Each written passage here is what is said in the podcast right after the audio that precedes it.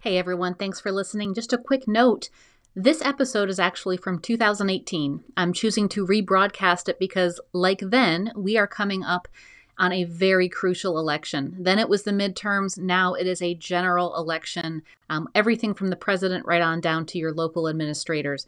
It is so crucial to get out and vote. If you have not voted already, please make a plan to vote now. Um, whether it means early uh, voting, absentee voting, sending in your ballot if you requested it, or doing the old fashioned going to the polls on November 3rd.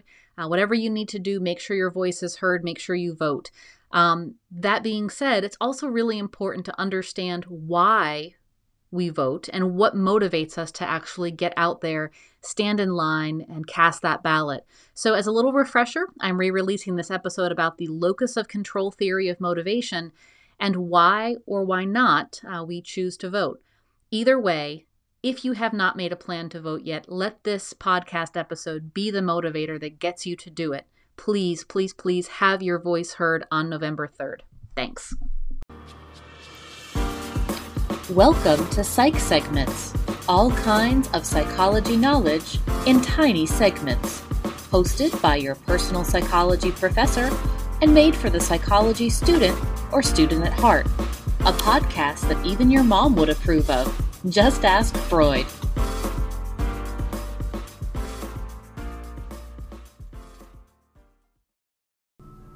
Hey, thanks for tuning in. Uh, on this episode of Psych Segments, we're going to actually have a topic that relates to an event that's coming up.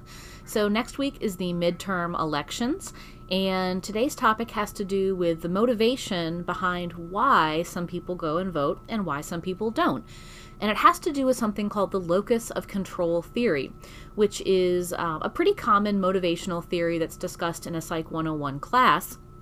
But it has to do with where you place the power for change to occur. So there's basically two possibilities. I could have an internal locus of control, or I could have an external locus of control. Having an internal locus of control basically means that I subscribe all the power and the ability for things to change in my life to internal sources. Meaning, if I want something to get better, if I want to see something change, I have the power alone to control that, and it's up to me to do something. If I want to make a change, the source of the motivation has to come from within. And so, therefore, if you have an internal locus of control, your level of motivation is usually pretty high because you feel like by doing something, you're going to produce a change. On the flip side, if you have an external locus of control, it means that basically you put all the power in things changing or being different or getting better to a source outside of yourself, meaning you don't feel like you have much control over things in your life. You kind of play the hand you were dealt, Things just are how they are, and you are living in a world where you cannot produce or cause any change. If this is the case, you can probably guess someone is going to have a very low motivation level if they have that external locus of control where they feel like they're basically helpless.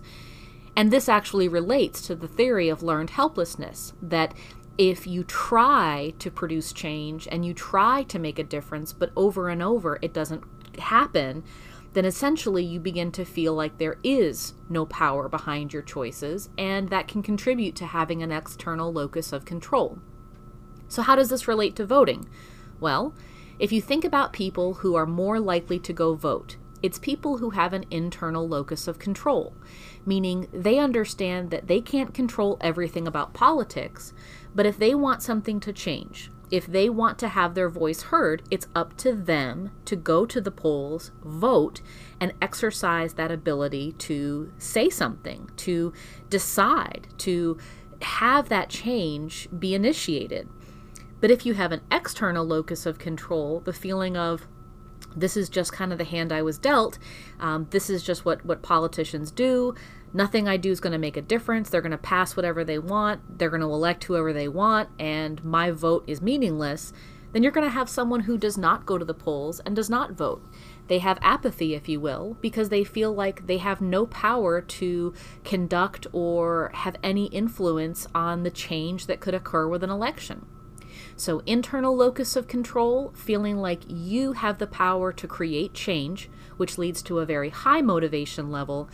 External locus of control, feeling like the power to create change and action lies outside of you, and therefore you have a very low motivation level.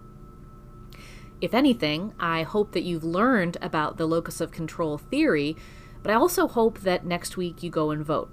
Voting is a right of every American, and it's not just a privilege, it's something that we have to do in order to make our democracy run correctly. So, whether you think you have something to gain in the election outcome, whether you think you might lose something depending on the election outcome, my hope is is that you assess your locus of control and decide that you do have a voice. You do have the ability to start and initiate change, and voting is the first step in that. So go out, vote, get that awesome I voted sticker. Use it to get whatever free things you can because usually businesses will offer you kind of freebies or discounts if you have it. And remember that change is always internal. Change starts with you, and that produces motivation. Thanks for listening today. Best of luck on your next psych test, and remember, go vote on November 6th.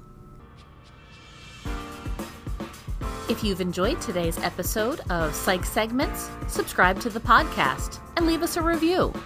You can also follow us on Twitter and Facebook for more psychological knowledge and to suggest topics for future episodes. This podcast exists so that you can survive Psych 101 Thanks for listening.